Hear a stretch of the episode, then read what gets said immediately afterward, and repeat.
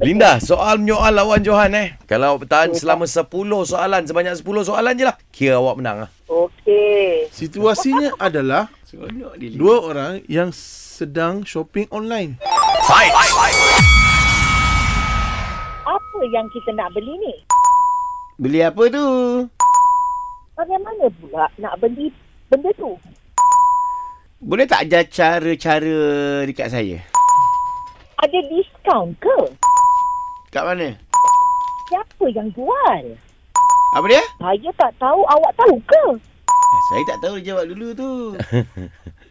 Uh, macam mana nak kira ni? Tapi okey lagi. Okey, okey, okey, okey, okey, okey. Okey, sambung. Sebab Anik tak sambung, sebut Han. benda tu kan. Han, Hmm. sambung Han. Ah, boleh Ya, order saya- makan tak kat online? Siapa yang nak bayar?